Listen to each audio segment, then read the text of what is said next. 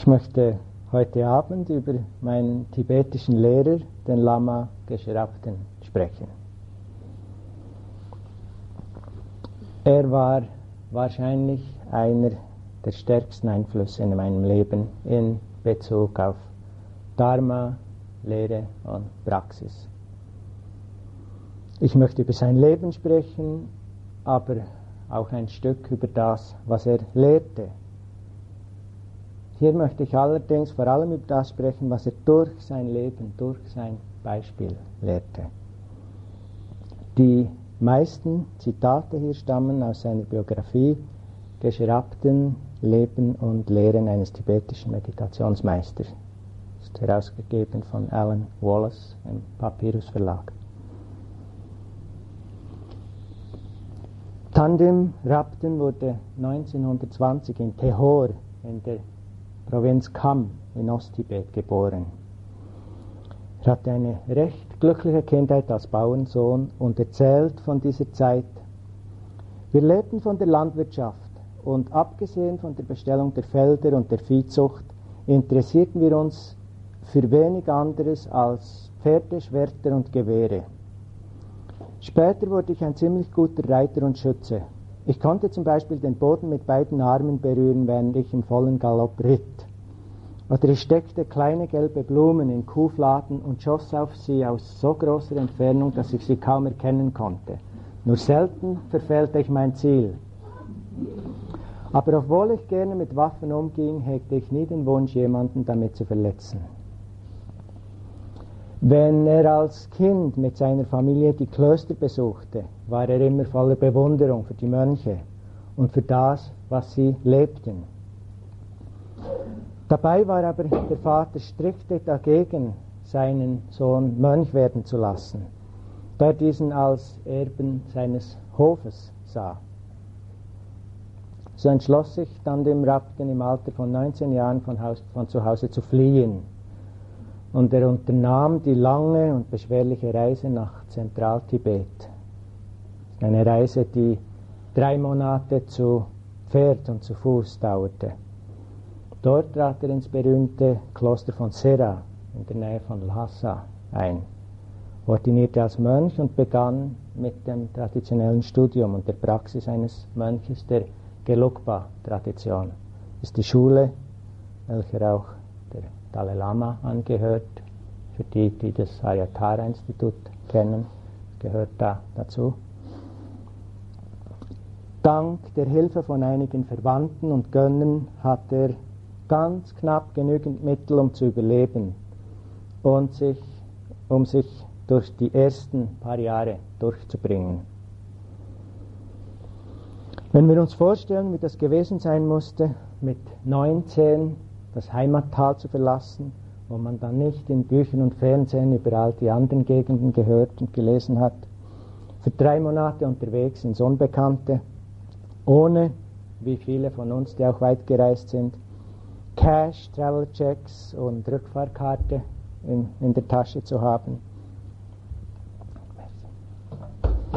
Können wir vielleicht auch schon ahnen, wie viel Interesse und Hingabe fürs Dharma der junge Mann schon von Anbeginn an hatte.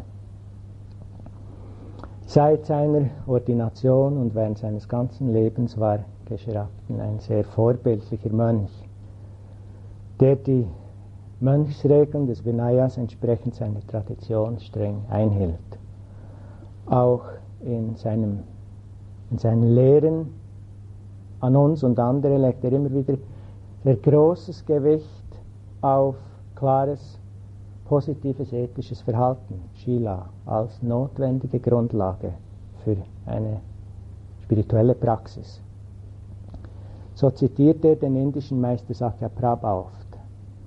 Der sagte, so wie in dieser Welt die Wurzel eines Baumes lebenswichtig ist für sein Wachstum und seine Entfaltung, so ist moralische Integrität die Grundlage und Wurzel der Dharma-Praxis. Gesche hat niemals seinen Status oder seine Verwirklichung als Vorwand genommen, anders zu handeln als entsprechend den Werten, die er uns selber lehrte. Etwas, das heute auch nicht immer selbstverständlich zu sein scheint. Tatsächlich war er selber immer ein lebendiges Vorbild.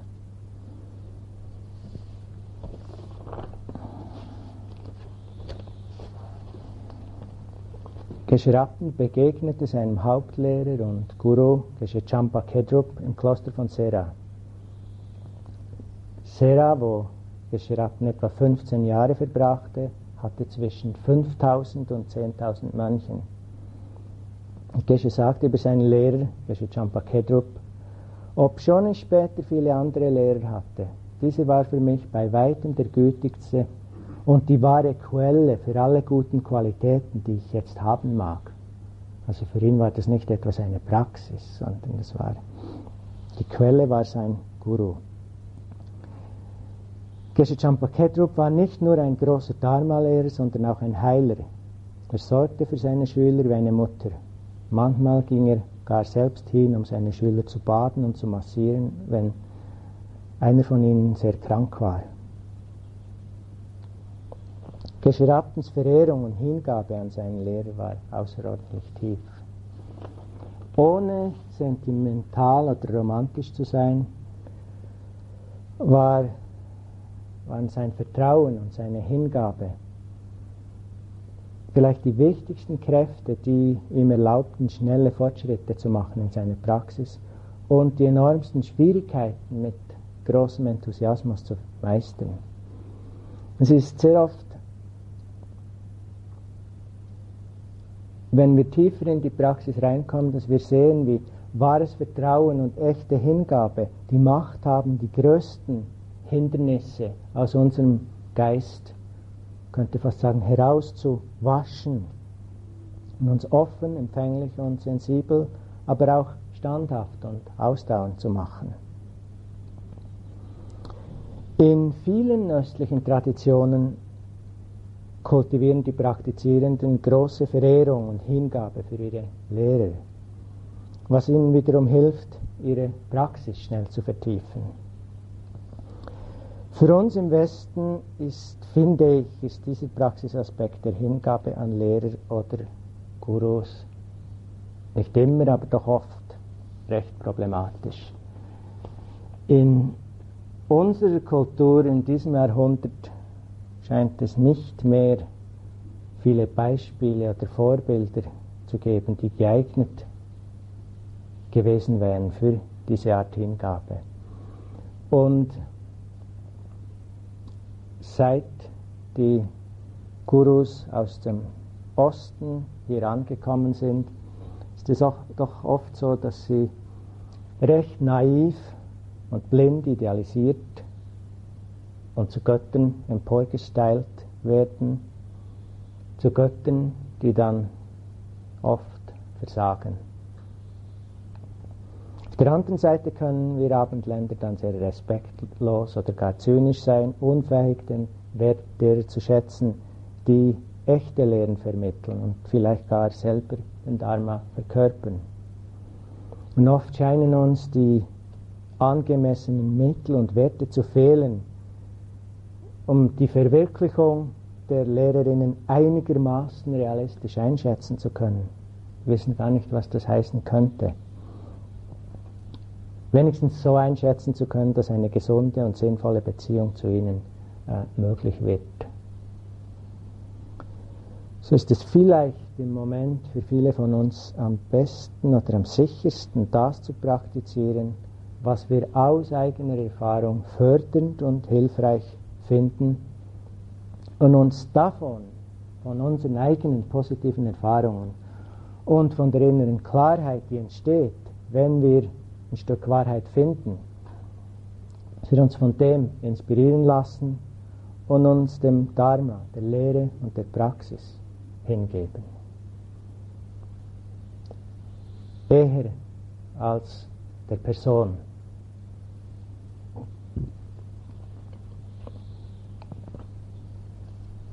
Dies wird uns ermöglichen, unsere Praxis auch dann zu vertiefen, wenn es uns schwerfällt und wenn wir großen Schwierigkeiten ausgesetzt sind, wenn Widerstände da sind, wenn alles, auch in der Praxis, alles nicht so läuft, wie wir gerne möchten. Vielleicht könnte man sogar sagen, dass sich die Tiefe der Praxis eigentlich, die echte Tiefe der Praxis darin zeigt, wie viel Hingabe wir dazu aufbringen. Wie viel Hingabe wir dazu aufbringen, die Freiheit zu entdecken oder Mitgefühl zu üben oder klarer zu sehen.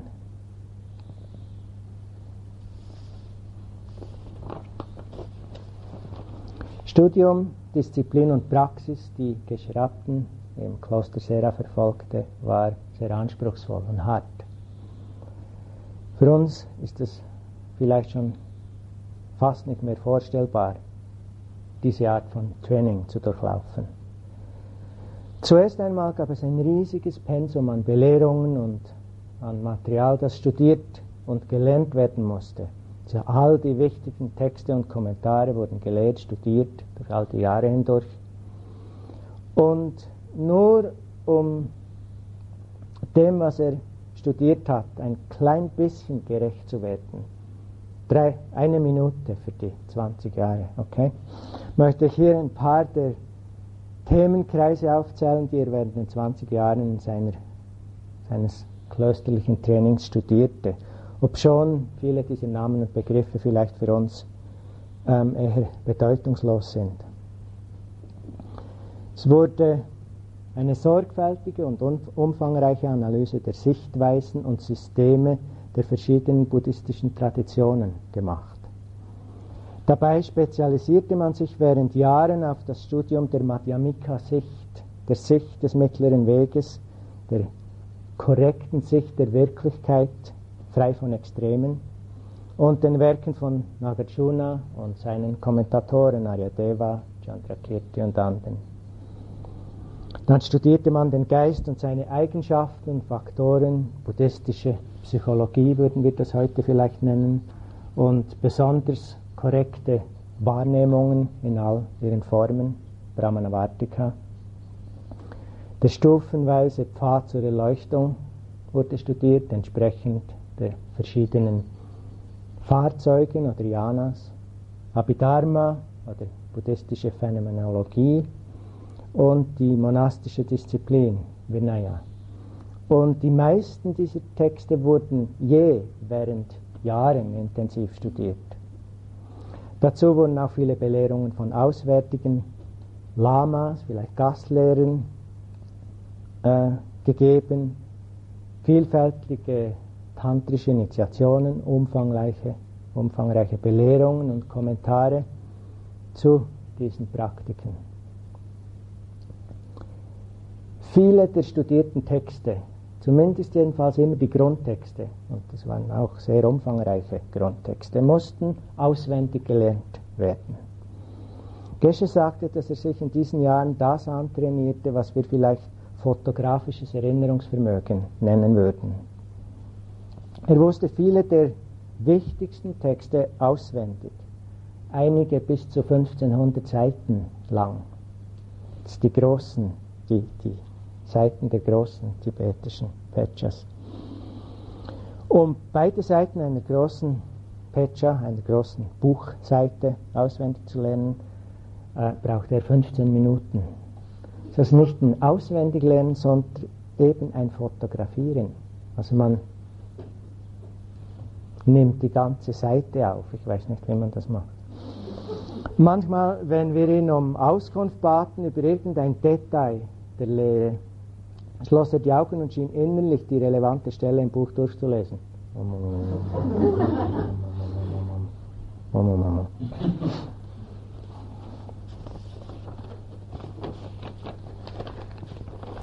So etwas wie eine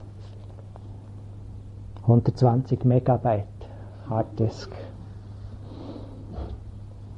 Gleichzeitig wurde alles, was gelehrt und studiert wurde, auch debattiert. Die Debatten, die finden in einer präzisen und genau definierten Form statt. Das ist eine sehr wirksame Methode, um die Themen, die studiert werden, genau kennenzulernen und zu meistern. Eine Person hält eine Position und die andere Person versucht durch Argumente und Logik diese Position zu zertrümmern Und äh, man muss dann schon sehr äh, klar sein, um, um, was es ein, um was es hier geht, um die Position auch halten zu können. Die Tests finden dann von vor Hunderten der gelehrtesten und weisesten Männer statt, wenn es mal so weit ist, dass dann die Abschlussexamen stattfinden. Die Form des Debattierens geht zurück auf die Zeiten im alten Indien, als die großen Lehrer und geistigen Führer gegeneinander debattierten und der Verlierer zusammen mit all den, seinen Anhängern sich zu den Lehren und Praktiken des Gewinners bekehren und bekennen musste. Interessant auch wieder. Ja. In Gescherappens Kloster wurde oft die ganze Nacht durchdebattiert. Gesche erzählte. Die vierte Klasse musste jede zweite Nacht auf dem Debattierhof durchdebattieren. Ich fand diese die ganze Nacht dauernden Debatten sehr schwer, besonders im Winter, wenn der beißende Wind und der Schnee uns zusetzten. Meine Hände wurden oft ganz hart vom Zusammenklatschen. Die Haut riss auf und blutete. Der Debattierhof hatte kein Dach und wurde nur von ein paar Butterlampen erhellt, die meist so um Mitternacht ausgingen. Trotz all dieser Schwierigkeiten verlor er nie den Mut. Manchmal finden wir das sei wirklich hart, wenn wir in Retreats früher aufstehen müssen, abends bis 9.30 Uhr oder 10.30 Uhr sitzen und gehen. Schon hart. He? In vielen Retreatzentren in Asien läutet die Glocke zum Wecken um 3.15 Uhr. Nach wenigen Jahren im Kloster wurde gesche sehr arm. Er bekam, er hatte und bekam kein Geld und kein Essen mehr. Und bei diesen Riesenklöstern konnten natürlich nicht alle 5000 oder so Mönche ins einzige naheliegende Dorf pilgern, um, um dort äh, um Essen zu betteln, was vielleicht 200 Einwohner hatte. Und Gesche sagt, ich konnte mir nicht einmal mehr Zampa kaufen, die gewöhnlichste Nahrung in Tibet. Manchmal konnte ich mir nicht einmal mehr das billigste Erbsmehl beschaffen und während fünf oder sechs Tagen hatte ich nichts zu essen. Wenn jemand mir ein paar Geldstücke gab, kaufte ich ein faustgroßes Stück Fett, löste es in kochendem Wasser auf und trank es. Davon wurde mir dann so übel, dass alles Verlangen nach Essen für eine Weile verschwand. Um seine Mönchsroben zu flicken, kaufte er Stoffstücke von den kleinen Ständen außerhalb des Klosters, wo die Kleider der Mönche, die gestorben waren, zu niedrigen Preisen verkauft wurden. Da seine Schuhe immer Löcher hatten, ging er oft barfuß auf den eisigkalten Steinböden. Er erzählte, während mehreren Jahren war ich so krank, dass ich manchmal nicht über die Steinstufen raufkam auf allen Vieren kriechen musste, wenn ich vom Debattieren zu meinem Zimmer zurückkehren wollte.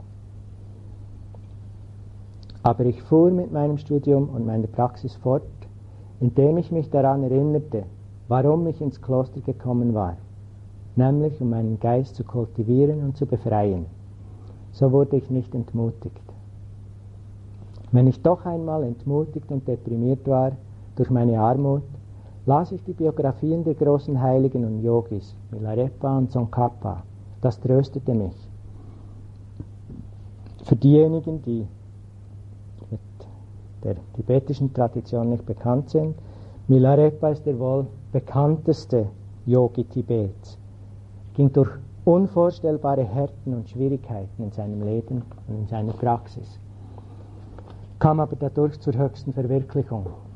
Er hauste in Höhlen, in den Bergen, lebte vorwiegend von Nesseln als Nahrungsmittel. Jetson Kappa war einer der großen Gelehrten und Heiligen, Gründer der Gelugpa-Schule. Um ein Detail zu erwähnen, er war eigentlich bekannt als großer Gelehrter. Er soll die 100.000 Niederwerfungen die in der tibetischen Tradition als eine der Vorbereitungspraktiken gemacht werden, soll er 35 Mal gemacht haben als Vorbereitungspraxis für sein Retreat. Gut, vor, dem nächsten, vor dem nächsten Retreat hier im Engel.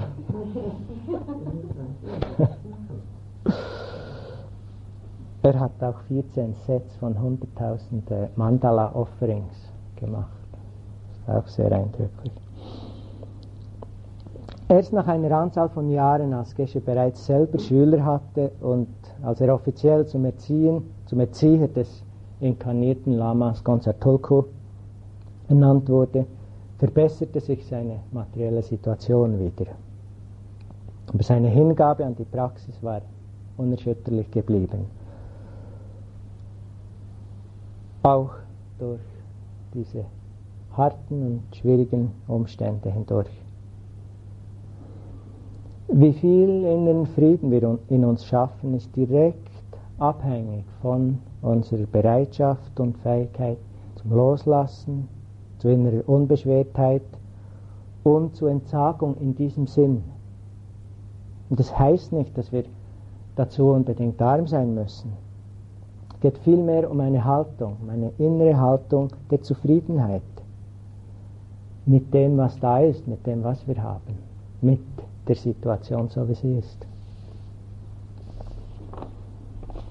Auf ähnliche Weise ist unser spirituelles Wachstum abhängig von unserer Aspiration, von unseren Bestrebungen, von unserem Enthusiasmus und Interesse an der Wahrheit.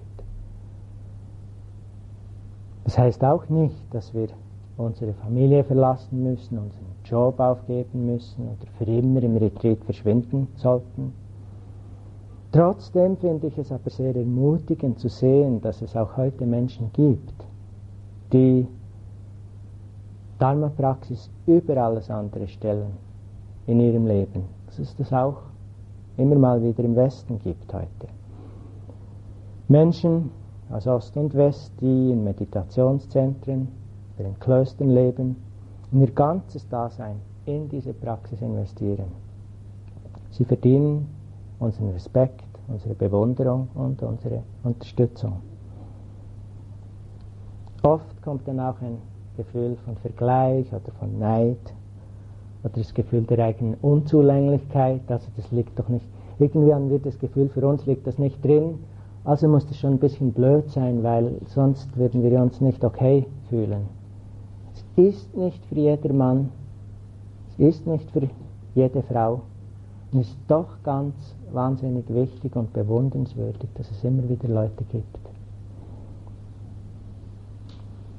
Ich sehe oft in unserer Kultur diese interessante Arbeitsmoral, in der man in der von der Gesellschaft sanktionierten Art Geld machen sollte.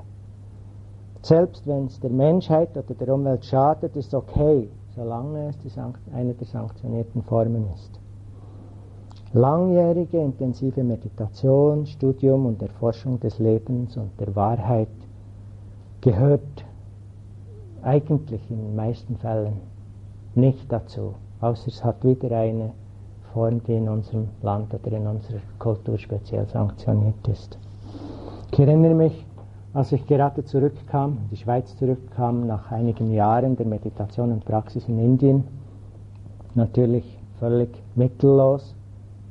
Ich hatte meine ganze Fotografenausrüstung Stück um Stück verkauft, heimgeschrieben, könnte noch meine Scheinwerfer und Stative verkaufen, das Geld schicken, um mit meinen Studien, meiner Praxis im Osten weiterfahren zu können. Ähm, zurückgekehrt wollte meine Tante wissen, was ich so tue im Leben.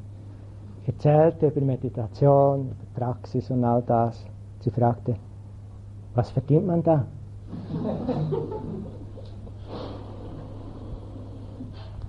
Und manchmal müssen, dürfen manche von uns die Wahl treffen. Dharma oder Karriere, Praxis oder Unterhaltung, Freiheit oder Sicherheit. Und für einige fällt es radikaler aus, für manche weniger. Ein Stück weit kann man auch alles von dem haben, nicht? Aber alle, ihr alle, die ihr je entschieden habt, an ein Retreat zu gehen, anstatt in die Pfingstferien zum Beispiel zu gehen, wisst auch ein Stück weit, was ich meine damit.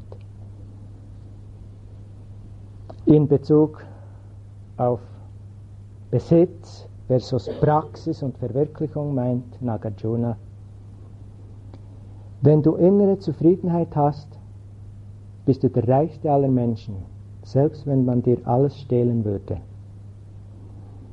Wenn dir aber diese Zufriedenheit fehlt, egal wie reich du auch sein magst, bist du der Sklave deines Reichtums. Milaret war ein höhlenhausend von Nesseln lebend, sagte, als Salz brauche ich Nesseln und als Gewürz gebe ich etwas Nesseln dazu.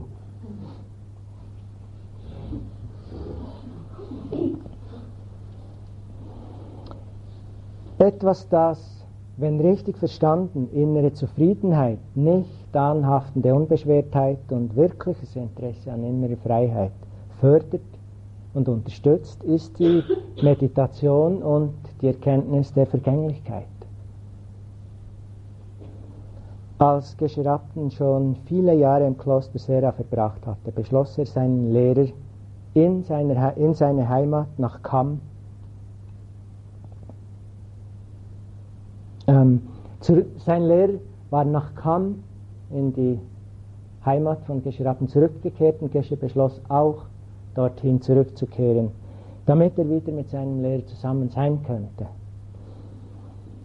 Und ohne Proviant oder Geld marschiert er wieder während drei Monaten zu Fuß zurück durch die Wildnis und die Einöde, trotz Banditen, wilden Tieren nach Kam.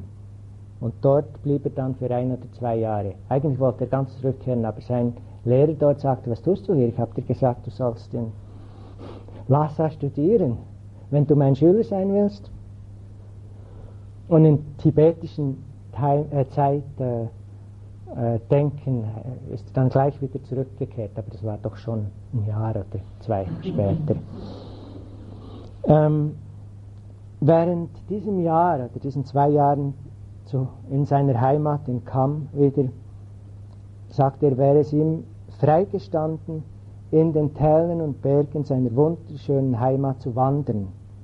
Er sagte, er habe nicht das geringste Verlangen dazu gespürt, selbst wenn er die nahen Berge betrachtete. Denn er hatte ein so starkes Gefühl der Vergänglichkeit und der Entsagung, nachdem er für so lange Zeit immer und immer wieder über diese Lehren meditiert hatte. Wenn wir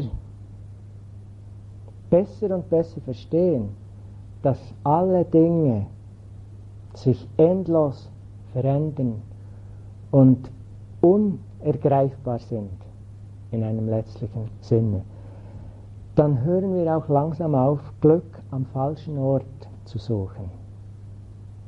Wir bekommen ein Gefühl dafür, wo wahre Friede und echte Erholung wirklich liegen.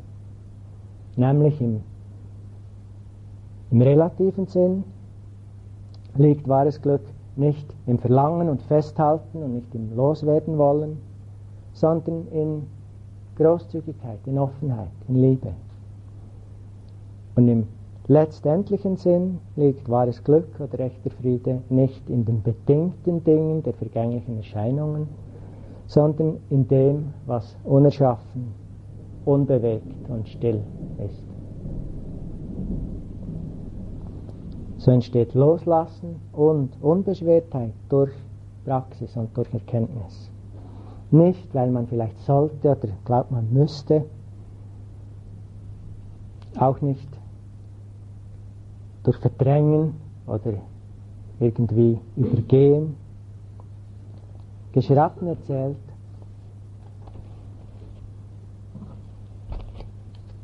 eingedrucktes.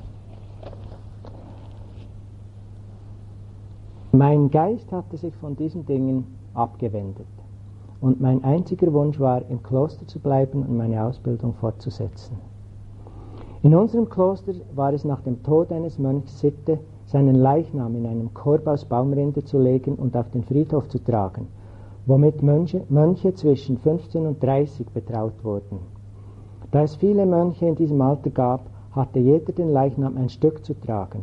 Auf dem Friedhof wurden Fleisch, Knochen und Haut des Toten verkleinert und der, den herbeifliegenden Geiern vorgelegt. Eine andere Vorstellung von Friedhof, die haben. Ja? Der Körper war eine Gabe an die Vögel. Ich hatte oft an dieser Art der Bestattung teilgenommen. Und Gesche bekräftigte, dass diese Erfahrung und entsprechende Meditation viel dazu beitrug, sein Gefühl für die Vergänglichkeit aller Dinge und damit für Abkehr und Loslassen und auch für Enthusiasmus in der Praxis zu stärken. Ein speziell interessanter Aspekt finde ich ähm, diese Art der Auseinandersetzung. Erstens mal ist es sehr oft persönlichkeitsbedingt. Leute, die schon Aversionstypen, aversionsgeprägt sind, kann das sehr abschreckend wirken und eher deprimierend.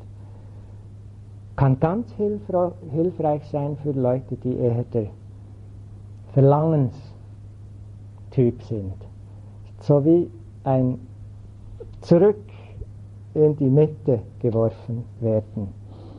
Was ich auch immer interessant finde, ist die ganz andere, den ganz anderen Zugang, den oft Tibeter zu dem haben. Äh, vor drei Jahren habe ich in Massachusetts einen Kurs gegeben. Wir haben gehört, dass äh, ein Lama in der nahen Stadt, in Amherst, äh, einen Abendvortrag halten sollte und sind dahin gefahren. Hielten langen Vortrag in all den Aspekten, ähm, kam auch auf äh, Vergänglichkeit.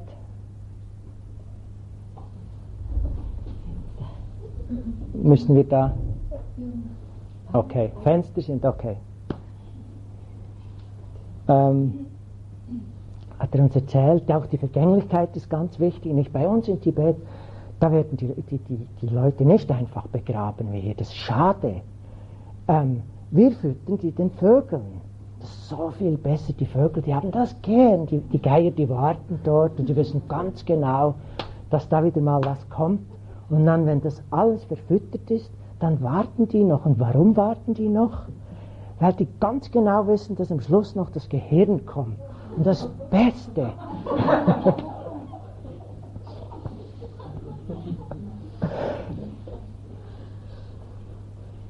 ist es so tragisch oder so dramatisch oder so deprimierend, wie wir glauben, dass es ist, oder vielleicht nicht?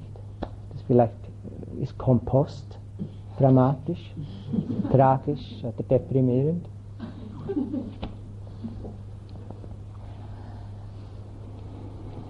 So war es ganz wichtig für Gesche, gleichzeitig mit den ausgedehnten Studien auch sehr viel zu meditieren.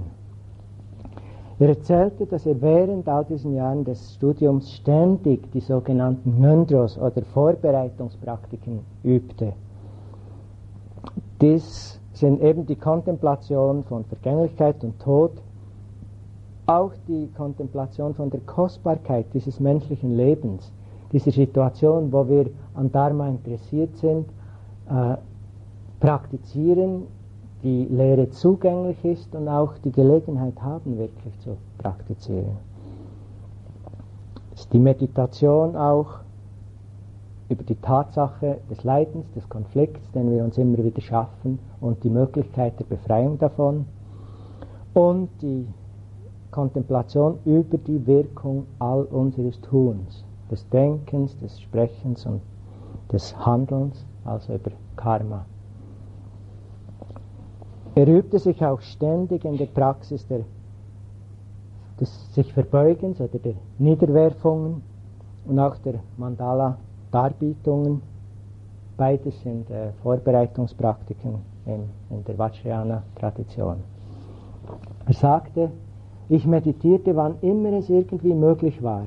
Von der Zeit an, in der wir begannen, die Paramitas, einen bestimmten Text zu studieren, etwa nach ein bis zwei Jahren dieses intensiven Studiums im Kloster, meditierte ich bei jeder möglichen Gelegenheit.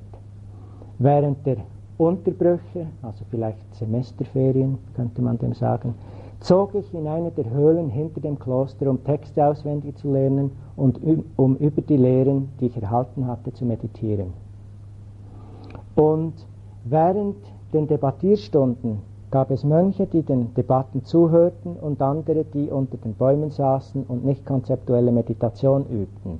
Und einige erlangten auch tatsächlich direkte, unmittelbare Erkenntnis und ihr Geist wurde eins mit der Nicht-Selbstexistenz aller Dinge, Shunyata, wie Wasser, das sich mit Wasser vermischt. Und ein anderes Mal erzählt er, wenn ich über die enorme Bedeutung dieses menschlichen Daseins nachdachte, über die Schwierigkeiten, dieses wieder zu erlangen und über die Leichtigkeit, mit der es verloren gehen kann, dann war es mir unmöglich, nicht zu meditieren. Auch nicht während dem Essen oder wenn ich aufs Klo musste.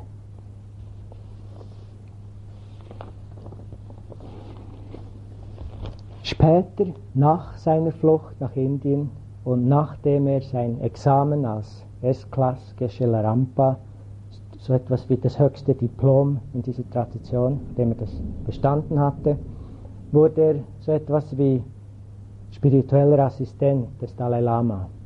Und es war zu dieser Zeit, als er um Erlaubnis fragte, sich mehrere Jahre im Retreat zurückziehen zu dürfen. Und er erhielt die Erlaubnis und begann seinen Retreat am Berg oben über Dharmsala in Indien. Zu dieser Zeit hatte er bereits sehr viele tibetische Schüler. Eine Anzahl davon waren große Yogis und lebten selbst im Retreat in diesen Bergen. Es ist dort, wo auch die ersten Menschen aus dem Westen dann eintrafen und ihn um Belehrung baten. Ich glaube so 66 vielleicht ist der erste Westliche dort draufgestiegen und hat um die Lehre gefragt. Als ich 1970 dort ankam, war Gesche immer noch im Retreat in seiner kleinen alten Hütte, wo er auch bis 1974, 75 blieb. Im Retreat verbrachte er viel Zeit mit der Meditation über das große Mitgefühl, über Bodhicitta, den altruistischen Wunsch, Buddha zu werden, das heißt innere Freiheit und Ganzheit zu erlangen zum Segen aller Lebewesen. Es ist die Geburt, das Entstehen von Bodhicitta in unserem Herzen und Geist, äh, das der Beginn des Mahayana-Pfades äh, einleitet, sozusagen. Geshe betonte oft, dass wir nicht zum Mahayana-Fahrzeug gehören, weil wir so tun oder weil wir uns so nennen oder weil wir das gerne sein möchten.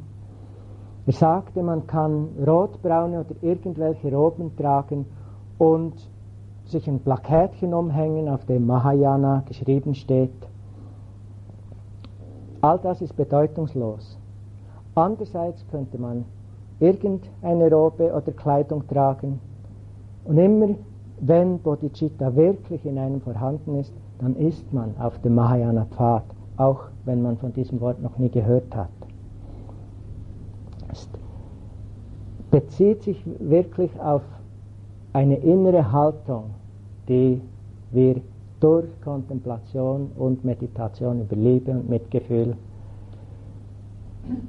über die Untrennbarkeit allen Lebens erlangen.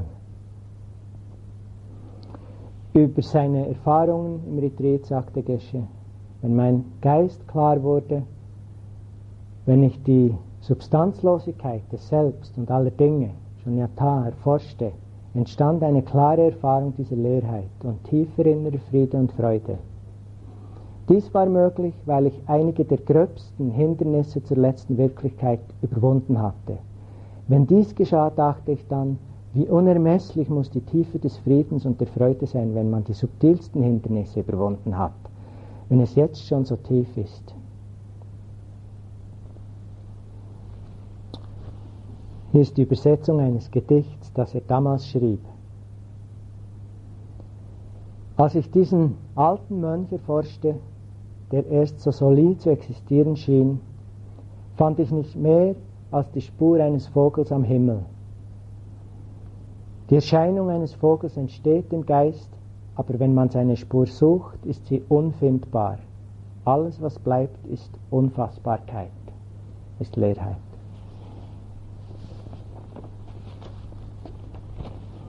Über seine Behausung, eine Lehmhütte, erzählt er, Einige meiner Freunde und Verwandten, die mich besuchten, brachen in Tränen aus, als sie sahen, in welch armseliger, winziger Hütte ich hauste. Aber trotz der Beschaffenheit meiner Unterkunft fühlte ich mich aber sehr glücklich. Meine Meditationen waren so wichtig für mich, dass ich nicht den Wunsch verspürte, auszugehen oder auch nur die Tür oder Fenster, auch nur Tür oder Fenster zu öffnen. Am liebsten blieb ich in der Hütte und meditierte den ganzen Tag. Oft schliefen meine Beine vom langen Verbleiben in Meditationsstellungen ein, so dass mir das Gehen schwer fiel, auch wenn ich lediglich die Toilette aufzusuchen hatte. Für etwas Abwechslung sorgten die Mäuse und Ratten, mit denen ich meine Behausung teilte und die mich nicht im geringsten zu fürchten schienen. Wenn ich meditierte, liefen sie alle über meinen Körper. Da es mich störte, wenn sie auf meinem Kopf herumkrabbelten, trug ich dann immer eine Kappe. Oft liefen ziemlich große Affen auf meinem Dach herum. Da die Dachschiefen nur mangelhaft befestigt waren, verrutschten sie oft so, dass die Beine der Affen durch die Decke kamen. Ich bin nicht der einzige, ich war nicht der einzige Meditierende in diesen Bergen. Ich sorgte dafür, dass andere, die einen hohen Stand geistiger Ausbildung erreicht hatten, in diese Gegend zogten, zogen. Wenn jemand sich gewissenhaft dem Dharma widmet, habe ich keine Zweifel an deren Fähigkeit zur Erlangung der Erleuchtung. Ich glaube aus eigener Erfahrung fest daran, dass es ihnen gelingen wird.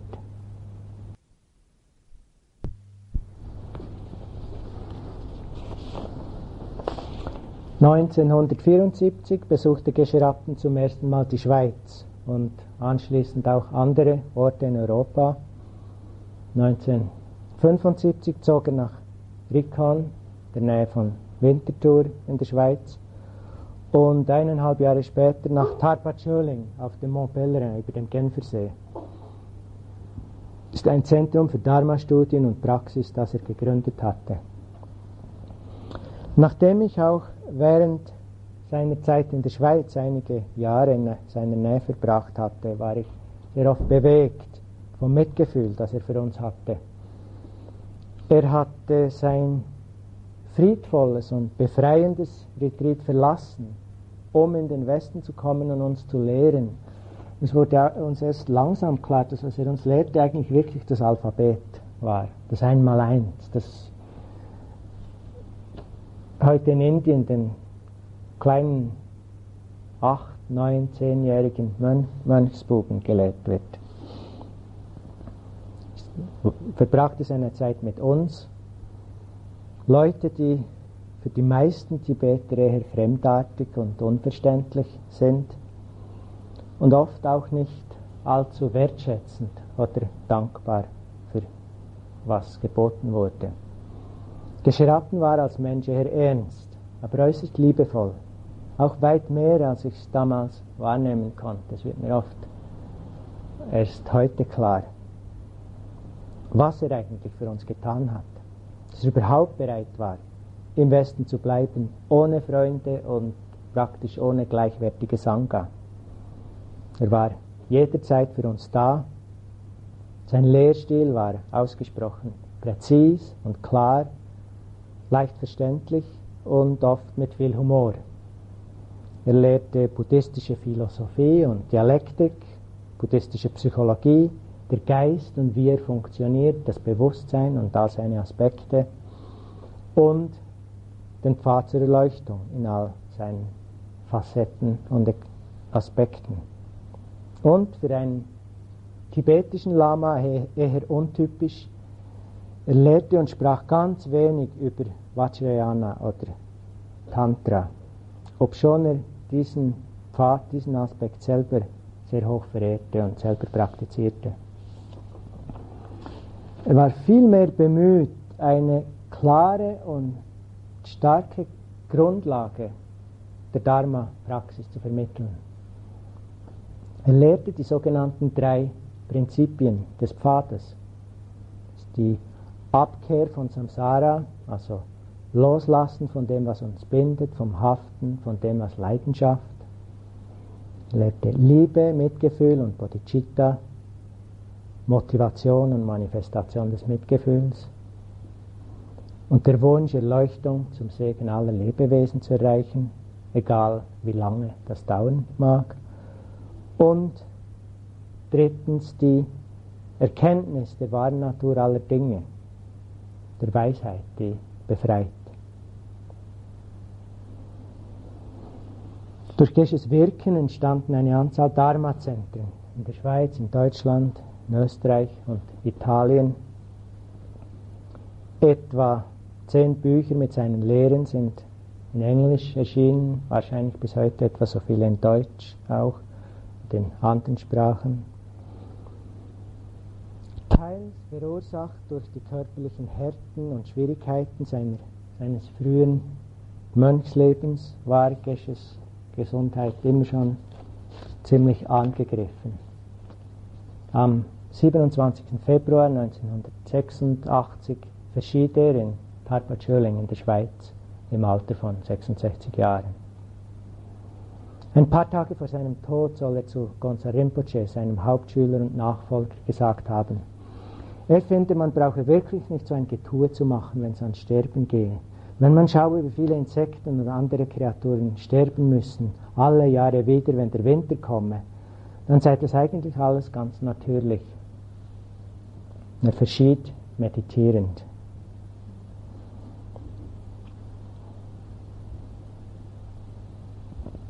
Das ist ein Gedicht von, ein Vers von Ryokan zum Abschluss. Wie fühlt sich das Herz dieses alten Mönches an, ein sanfter Wind unter einem grenzenlosen Himmel. Ich möchte noch einige Worte zur Praxis im Alltag sagen. Für viele wird es eine Wiederholung sein, wie so vieles hier. Genau wie im Retreat ist im Alltag sind die zwei grundsätzlichen Qualitäten, die eigentlich, recht eigentlich die Praxis ausmachen, die der Achtsamkeit, des Gegenwärtigseins und die Haltung der Gelassenheit, der Sanftheit, der Zuwendung, der Liebe. Was uns dabei unterstützen kann, ist tägliches Sitzen wie viel das auch immer sein mag, wie lang das auch immer sein mag. Sicher sehr individuell. Zwischen 10 Sekunden und 10 Stunden ist gut. Früher haben wir sehr insistiert, dass das sehr viel sein sollte. Also, da war die Parole von ähm, eine Stunde ist Überleben, also überlebende Praxis. Zwei Stunden am Tag ist äh, Maintenance, wie kann man das sagen? So Unterhalt und mh, Aufrechterhaltung. Drei Stunden ist Fortschritt. Jetzt sind wir viel bescheidener geworden. Die Anweisung ist jetzt, wenn er einmal am Tag die Meditationsposition einnimmt, ist das sehr gut. Und manchmal ergibt sich ja, dass man dann findet, ja, ist ja gar nicht so schlecht eigentlich so sitzen und dann eine Weile bleibt. Persönlich finde ich es hilfreich, ähm, den Wecker oder eine Eieruhr, eine Küchenuhr oder irgend so etwas zu stellen und sich daran zu halten. Ähm, ist nicht für alle das, dasselbe, aber manche finden das schwierig. Also mal einfach hinsetzen, sich hinsetzen und dann schauen, wie lang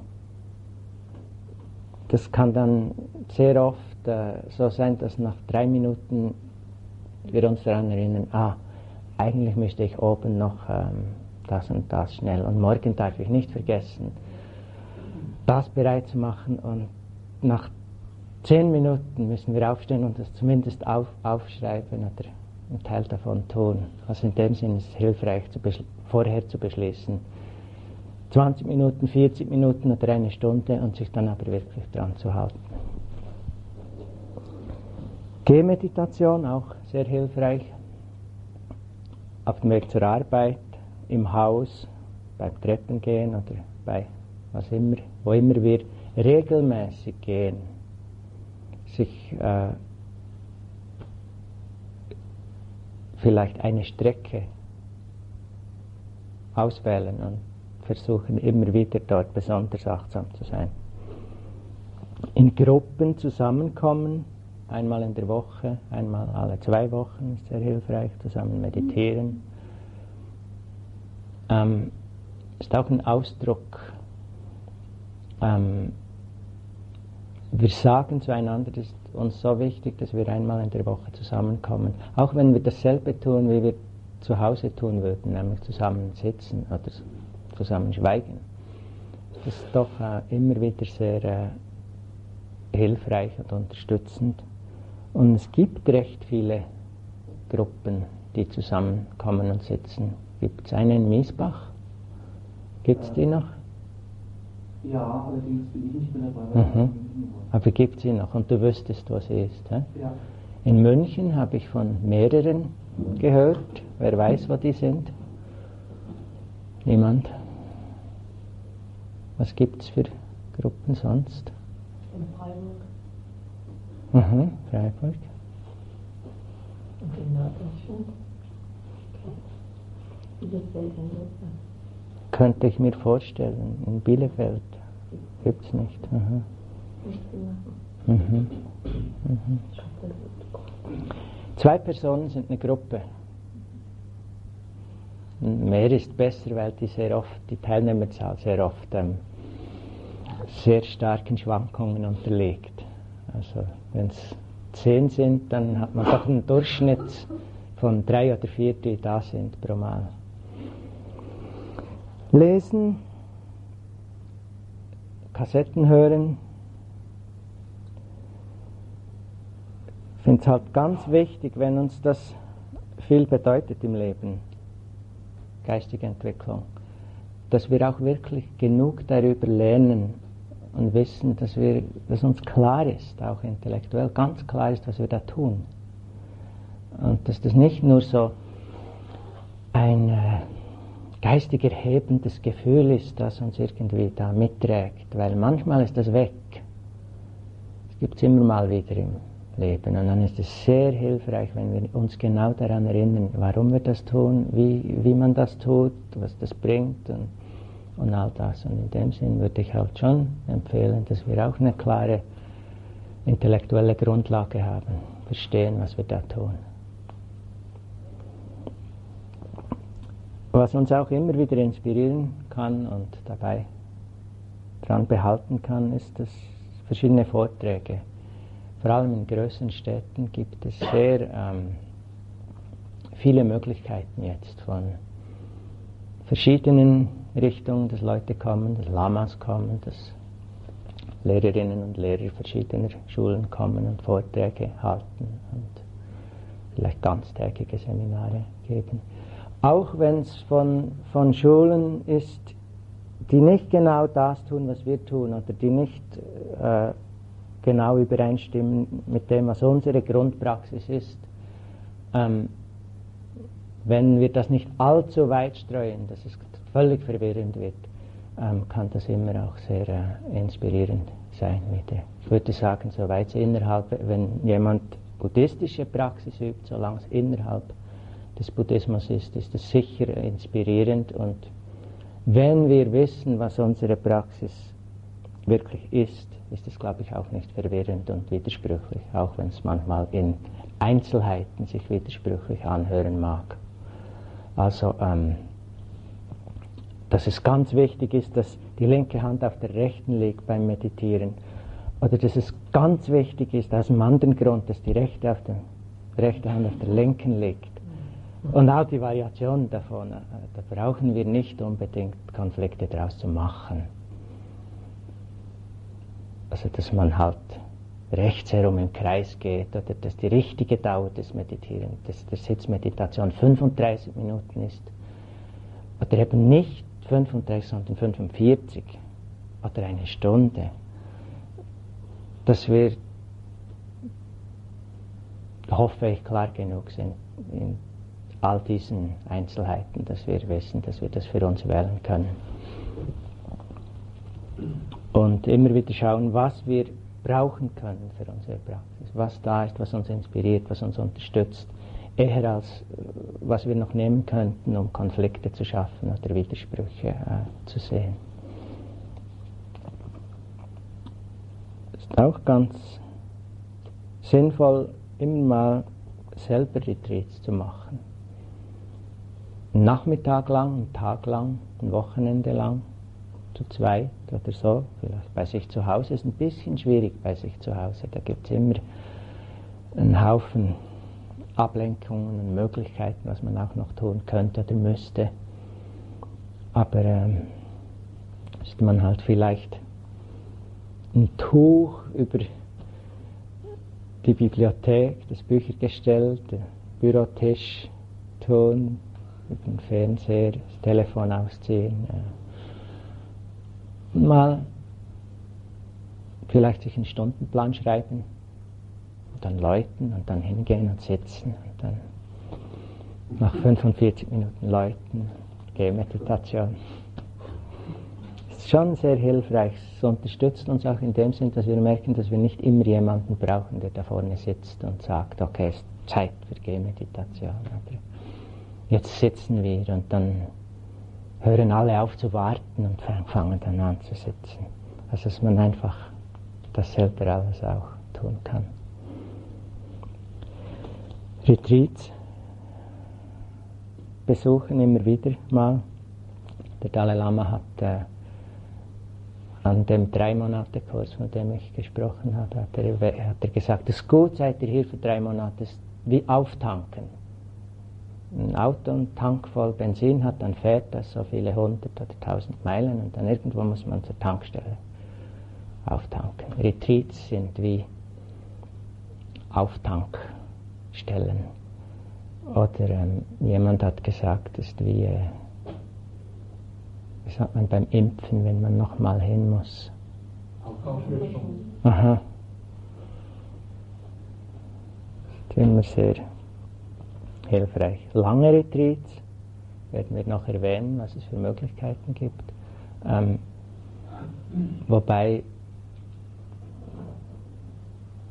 lange Retreats vielleicht so von drei, meine ich mit drei Wochen, Monat länger, kürzere Retreats. Ich finde, eine Woche oder zehn Tage ist so eine gute Retreatlänge, wo man dann auch in die Phasen reinkommt, wo man nicht mehr sich mit den Beinen auseinandersetzen muss, mit dem Rücken, mit was immer da noch, mit der Unruhe und der Schläfrigkeit. Nicht, dass das nicht mehr da ist, aber irgendwie hat man es dann gepackt, wie man damit umgehen kann. Und dann sind noch die schwierigsten Emotionen gehen so ein bisschen durch. Beim fünften, sechsten Tag und hat man doch zwei, drei Tage, was dann mal nicht so ist, wie man es gerne möchte, aber ein bisschen ähnlicher.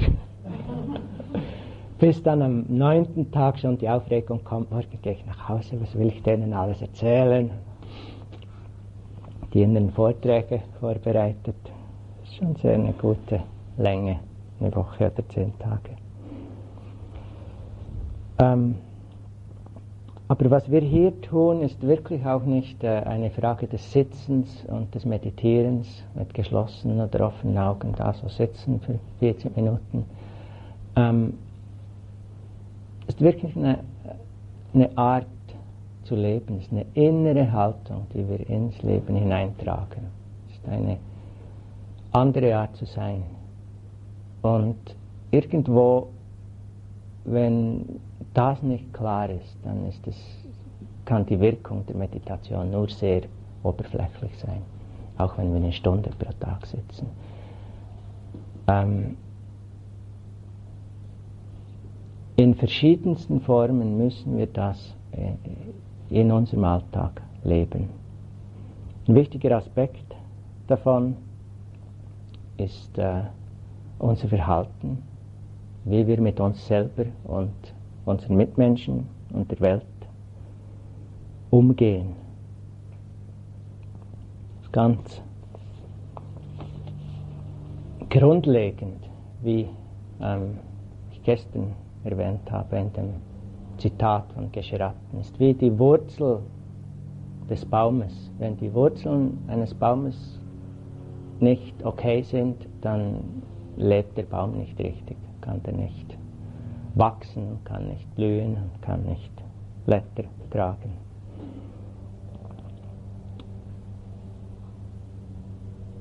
Integrität, Verhalten, Shila, wird beschrieben als Harmonie oder Koordination. So unsere Art und Weise, sich zu manifestieren in dieser Welt. Wirkt auf vier Ebenen. Dadurch, dass wir in einer nicht verletzenden Art und Weise zu leben versuchen, in einer Art und Weise, die ehrlich ist, in einer Art und Weise, die das Leben, den Besitz, das Sein anderer Lebewesen respektiert, schützen wir andere, wirkt das in unserer Gesellschaft, wirkt das zwischenmenschlich, wirkt das umweltbezogen. Eine soziale Ebene, in der unser Verhalten wirkt. Es gibt eine psychologische Ebene, wo unser Verhalten wirkt. Es schafft in uns selber innen Frieden, Gleichgewicht, schützt uns vor Reue, vor Schuldgefühlen, schützt uns von ständigem inneren Konflikt, den wir immer wieder kreieren, schaffen durch Verhalten, das im Widerspruch ist zu, zu der Wirklichkeit, das uns aus der Harmonie mit dem Dasein wegnimmt, wirkt karmisch für die Buddhisten hier. Ähm, heilsame Haltungen, heilsame Tendenzen im Denken, im Reden, im Handeln bringen uns selber wieder heilsame, äh, angenehme Resultate. Irgendwo ist es ganz logisch, wenn wir uns vorstellen, dass wir uns üben in Wut, Aggression, Negativität, dass wir diese Tendenz in uns selber ständig unterstützen und verstärken und es wird dann auch diese Art der inneren Atmosphäre erfahren werden. Wenn wir haften, verlangen, mehr wollen, Gier, all das kultivieren ständig, dann kreieren wir eine innere Atmosphäre der Armut. Es fehlt uns immer was, es ist nie genug, es ist nie okay. Und in dem Sinn ist es offensichtlich, wie unser Handeln zurück auf uns wirkt.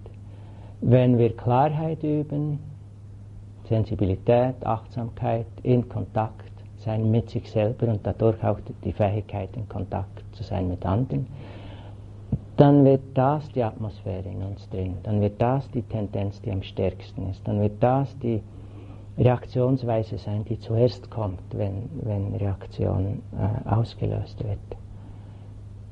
Und vielleicht äh, ist es am sinnvollsten für uns, Karma so zu verstehen. Hilft uns in der Meditation, in der Kontemplation, weil klares inneres ethisches Verhalten ermöglicht die Reinigung, Befreiung des Geistes, macht Stetigkeit, Stille, Ruhe, innere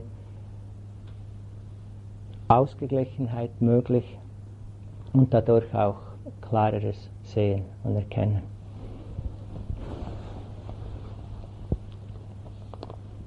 Ist auch, je sensibler wir sind, desto offensichtlicher wird das für uns selber. Es wird auch offensichtlich, dass es sich hier nicht um Gebote handelt, die jemand in Stein gemeißelt hat, sondern um eine Art und Weise zu leben, die für uns selber und andere am, am, sich am besten am richtigsten, am heilsamsten anfühlt. Der äh, große Advaita-Lehrer Nisargadatta Maharaj hat mal gesagt, Once you discover that there is a toilet, you will not shit into the living room anymore.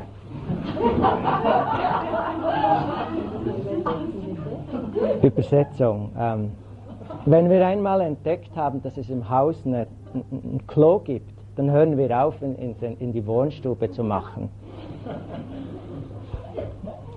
Das ist also eigentlich eine wirklich offensichtliche äh, Art und Weise des sich Verhaltens, die leider in den Gerüchen unserer Umgebung nicht mehr immer so offensichtlich ist.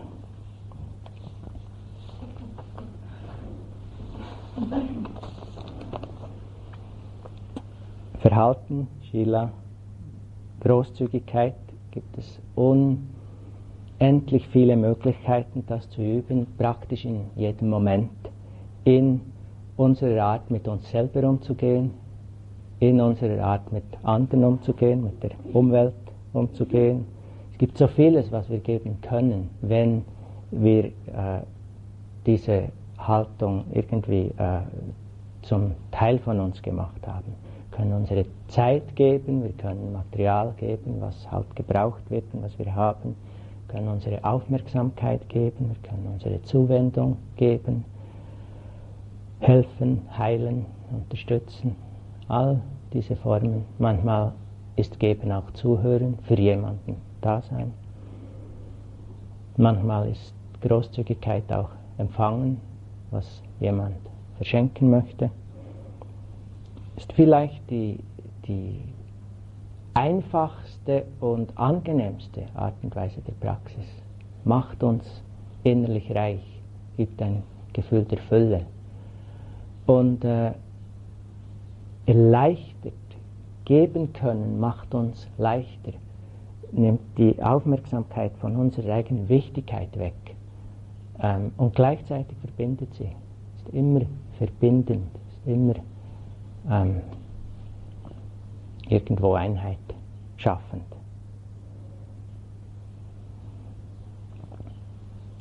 Metta können Liebe und Mitgefühl üben. Die Meditation, die wir hier auch geübt haben, baut die ein in eure Praxis. Wenn ihr 20 Minuten sitzt im Tag oder in der Woche, oder wenn ihr 20 Minuten sitzt, macht fünf davon oder zehn davon oder die ganzen 20 Minuten davon äh, Metta-Meditation, Meditation der Liebe, der Güte, der Zuwendung. Das ist wahnsinnig wichtig, gerade auch wieder in unserer Umgebung ist es so wichtig, dass wir für uns selber immer wieder klar sind, dass die Haltung uns befreit und andere erfreut. Ich glaube, dass sich mit vertiefter Praxis auch immer wieder mehr und mehr die Frage stellt, wie drücke ich auch aus, was ich in mir selber klar sehe und erkenne und wie kann ich diese Werte manifestieren in meiner Umgebung, in meiner Gesellschaft.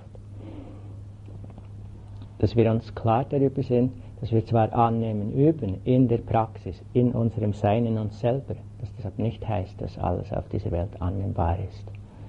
Dass sehr vieles nicht annehmbar ist. Und dass es wichtig ist, nicht, dass wir dagegen kämpfen, sondern dass wir klar sagen, was nicht okay ist. Dass wir dazu stehen, was stimmt. Und nicht einfach schweigen, wenn andere schweigen. Und was das für Formen annimmt, ist sehr individuell und ist sehr verschieden von, für jede und jeden von uns. Das mag sich in, im engen Kreis der Familie manifestieren, in unserer Umgebung, das mag sich politisch oder sozial oder in irgendwelchen Formen manifestieren. Und das ist sehr persönlich. Aber irgendwo muss sich das auch im Äußeren äußern. Ich habe gerade gehört, dass ähm, die Clinton-Regierung, die wollten gerne den Dalai Lama äh, mal äh, zu Besuch haben, mit ihm sprechen. Und es geht ja nicht gut für amerikanische Präsidenten, den Dalai Lama zu treffen. Das ist viel zu heikel mit ihrer Beziehung zu China und all, all das. Und äh, ganz kürzlich soll er also irgendwie inoffiziell von Al Gore eingeladen worden sein, nicht von Clinton. Und äh, als er dann bei Al Gore zu Besuch war, ist auf demselben Stockwerk, nicht drei Zimmer weiter drüben, ist dann Clinton zufällig ins Büro gewandert und hat zufällig den Dalai Lama dort ganz inoffiziell getroffen. Und äh, das Einzige, was ich gehört habe über das Gespräch, sei, dass der Dalai Lama gesagt habe zu Clinton, ähm, ihr seid nun der wichtigste oder gewichtigste oder einflussreichste Mensch der Welt. Es ist ganz wichtig, dass das, was ihr entscheidet, aus Mitgefühl kommt. Sind vielleicht die eigentlich fast offensichtlichsten Lehren, die am zentralsten sind. Wenn wir alles andere vergessen und uns daran erinnern, glaube ich, dass wir auf dem Weg sind. Wir sind in unserem Leben ganz zentral, ganz einflussreich und ganz bedeutend. Und deshalb ist es wichtig für uns, dass das, was wir tun, dass wir, was wir leben, aus Mitgefühl kommt. Auf einem spirituellen Weg ist auch, finde ich, äh, Vertrauen und Selbstvertrauen ein ganz äh, zentraler Aspekt. Es ist immer wieder die Frage, wo hinschauen, wem zuhören, wem glauben. Dass wir lernen, uns selber zu trauen, zu vertrauen. Dass wir unserem gesunden Menschenverstand vertrauen können, wenn der gepaart ist mit Ehrlichkeit. Dass wir uns selber trauen können. Manchmal machen wir uns was vor und es geht dann so eine Weile. Und wenn wir wirklich innehalten und ehrlich sind, dann wissen wir auch immer wieder selber, was stimmt und was nicht. Äh, manchmal ist es die weniger laute Stimme, auf die wir hören müssen. Ein bisschen länger innehalten, ein bisschen länger hinhören. Auch, dass wir dem trauen, was wir selber geprüft und ausprobiert haben, in jeder Art und Weise. Nicht so sehr, wie das klingt. Das klingt sehr oft wahnsinnig toll, eindrücklich, überzeugend und manchmal weniger. Das ist nicht so wichtig, wie dass wir hingehen und schauen und das wirklich tun, wenn es Sinn gibt. Und das über eine Weile, für eine Weile tun und für uns selber dann wissen, okay, das funktioniert für mich, das macht Sinn für mich, das bewährt sich. Ist vielleicht mehr denn je sind hier bei uns im Westen heute charismatische Persönlichkeiten gefragt, exotische Persönlichkeiten, große Titel. Es ist auch oft so, dass je unkonventioneller die Lehrenden sind, desto tiefer muss ihre Lehre sein. Ähm, sehr oft zieht es auch, wenn es emotionell dramatisch ist, da läuft was, also das Tief. Nicht? Ich habe dramatische Ausbrüche erlebt und das kann sehr tief sein, muss aber nicht in einem im Sinn der Erkenntnis. Erkenntnis kann auf leisen Sohlen kommen. Manchmal geht es darum, dass wir erfahren, wie das, was wir wirklich suchen und uns eigentlich immer schon ins Gesicht starrt, nur nicht gesehen wird, weil der Lärm drum herum so groß ist und wir irgendwo nicht uns zutrauen, dass wir nur sachter zuhören und hinfühlen müssten. Ist ein wichtiger Aspekt von dem, was Gescherappen uns immer wieder gelehrt hat und auch gelebt hat. Gesagt, schaut nicht auf die Person, schaut auf das, was die Person lehrt. Und manchmal ist die Person dann auch wirklich komplett in Tune mit dem, was sie lehren und manchmal nicht. Wenn wir auf das hören, was die Person lehrt, dann sind wir okay, egal wie dann die Person selber ist. Und manchmal, wenn man Leute über Jahre sieht oder sie näher kennenlernt, dann wird offenbar, wie enorm unsere Projektionen sind.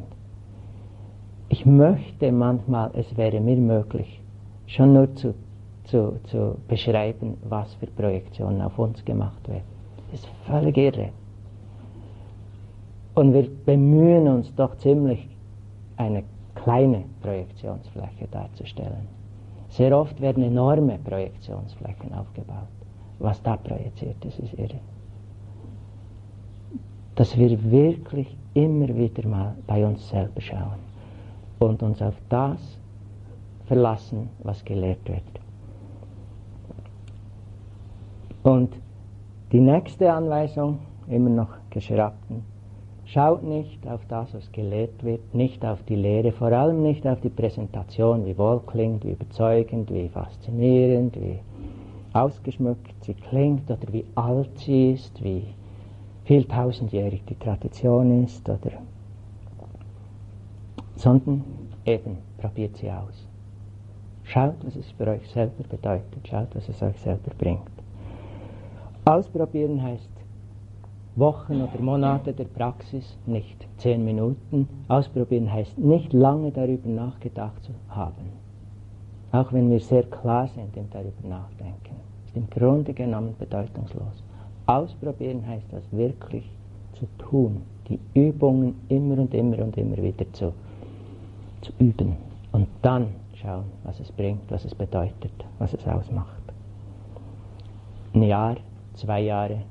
Ich finde es immer wieder sinnvoll, dass wir vielleicht im ersten, zweiten Jahr unserer Praxis auch verschieden, verschiedene Schulen kennenlernen, verschiedene Zugänge und Methode auspro Methoden ausprobieren, schauen, was für uns sinnvoll ist und was für uns stimmt und dann uns auch engagieren. Das heißt nicht, dass wir uns irgend mit einer Ausschließlichkeit engagieren müssen, aber doch in einer Art und Weise, wo wir Gefühl haben, das ist meine Grundpraxis, das ist das, was ich vor allem üben werde und hier sind all die Dinge, die ich auch noch zusätzlich dazu verwenden kann, die mich unterstützen, die mir helfen, die mich inspirieren, aber doch eine klare Richtung da ist. Und in dem Sinn finde ich Ausprobieren sehr hilfreich und sinnvoll. Anders als alle sechs Monate oder jedes Jahr mal wieder völlig alles über den Haufen werfen, weil es doch nicht ganz das bringt, was ich schon immer gerne gehabt hätte und mit etwas Neuem anfangen. Auch da ist Ehrlichkeit ganz ein wichtiger Aspekt, der uns immer wieder helfen kann zu schauen. Nicht Selbstkritik und, und Werten und Urteilen, einfach mal mit uns selber ehrlich sein. Vielleicht noch ein paar Worte zu Unbeschwertheit. Ist immer wieder ein Teil dieses Kunststücks oder dieser Wellenreiterei zu sehen und zu erfahren, was es bedeutet, ähm, ernsthaft zu sein, wirklich ernst zu meinen mit der Praxis und wie das gleichzeitig zusammengehen kann mit Unbeschwertheit. Ähm, manchmal stellen wir uns vor, ich praktiziere und praktiziere und dann geschieht etwas ganz Dramatisches und dann ist mein Leben verändert. Es kann sein, es kann sein, dass wir praktizieren und praktizieren und all die dramatischen Dinge werden unwichtiger und unwichtiger und fallen, fallen irgendwo hinten zurück mit Alexander dem Großen und all den anderen. Und das, die ganze Praxis und unser Sein wird bedeutend unbeschwerter und vielleicht äh, mag es auch sein, dass der ganze Fokus und die Aufmerksamkeit gleichzeitig mit der Unbeschwertheit ein Stück weit oder ein großes Stück weit von uns wegrückt auf andere Aspekte des Lebens, die vielleicht noch es weniger leicht haben und weniger unbeschwert haben und dass wir dort viel mehr engagiert sind und dadurch auch unser eigenes Wohl nicht mehr so wahnsinnig zentral und wichtig ist. Und genau durch das entsteht noch viel mehr Erleichterung und noch viel mehr Unbeschwertheit. Und für mich vielleicht der interessanteste Aspekt der Erkenntnis ist Humor. Dass wir sehen, dass das ja das wahnsinnige Drama, das wir mit uns selber haben, eigentlich auch sehr, sehr ähm, komisch sein kann. Wenn wir nur ein bisschen weiter genug weg sind. Ich weiß nicht, ob ihr das während dem Retreat getan habt, wenn es wirklich ernst wird. Unruhe, Schläfrigkeit, es läutet immer noch nicht. Bin ich verrückt, hier in diesem Raum zu sitzen? Und uns dann mal aus einer Perspektive, wenn man über dieses Jahrhundert schaut und was alles so wichtig war in diesem Jahrhundert und sich dann sitzen sieht dort. Und ich glaube, damit möchte ich abschließen.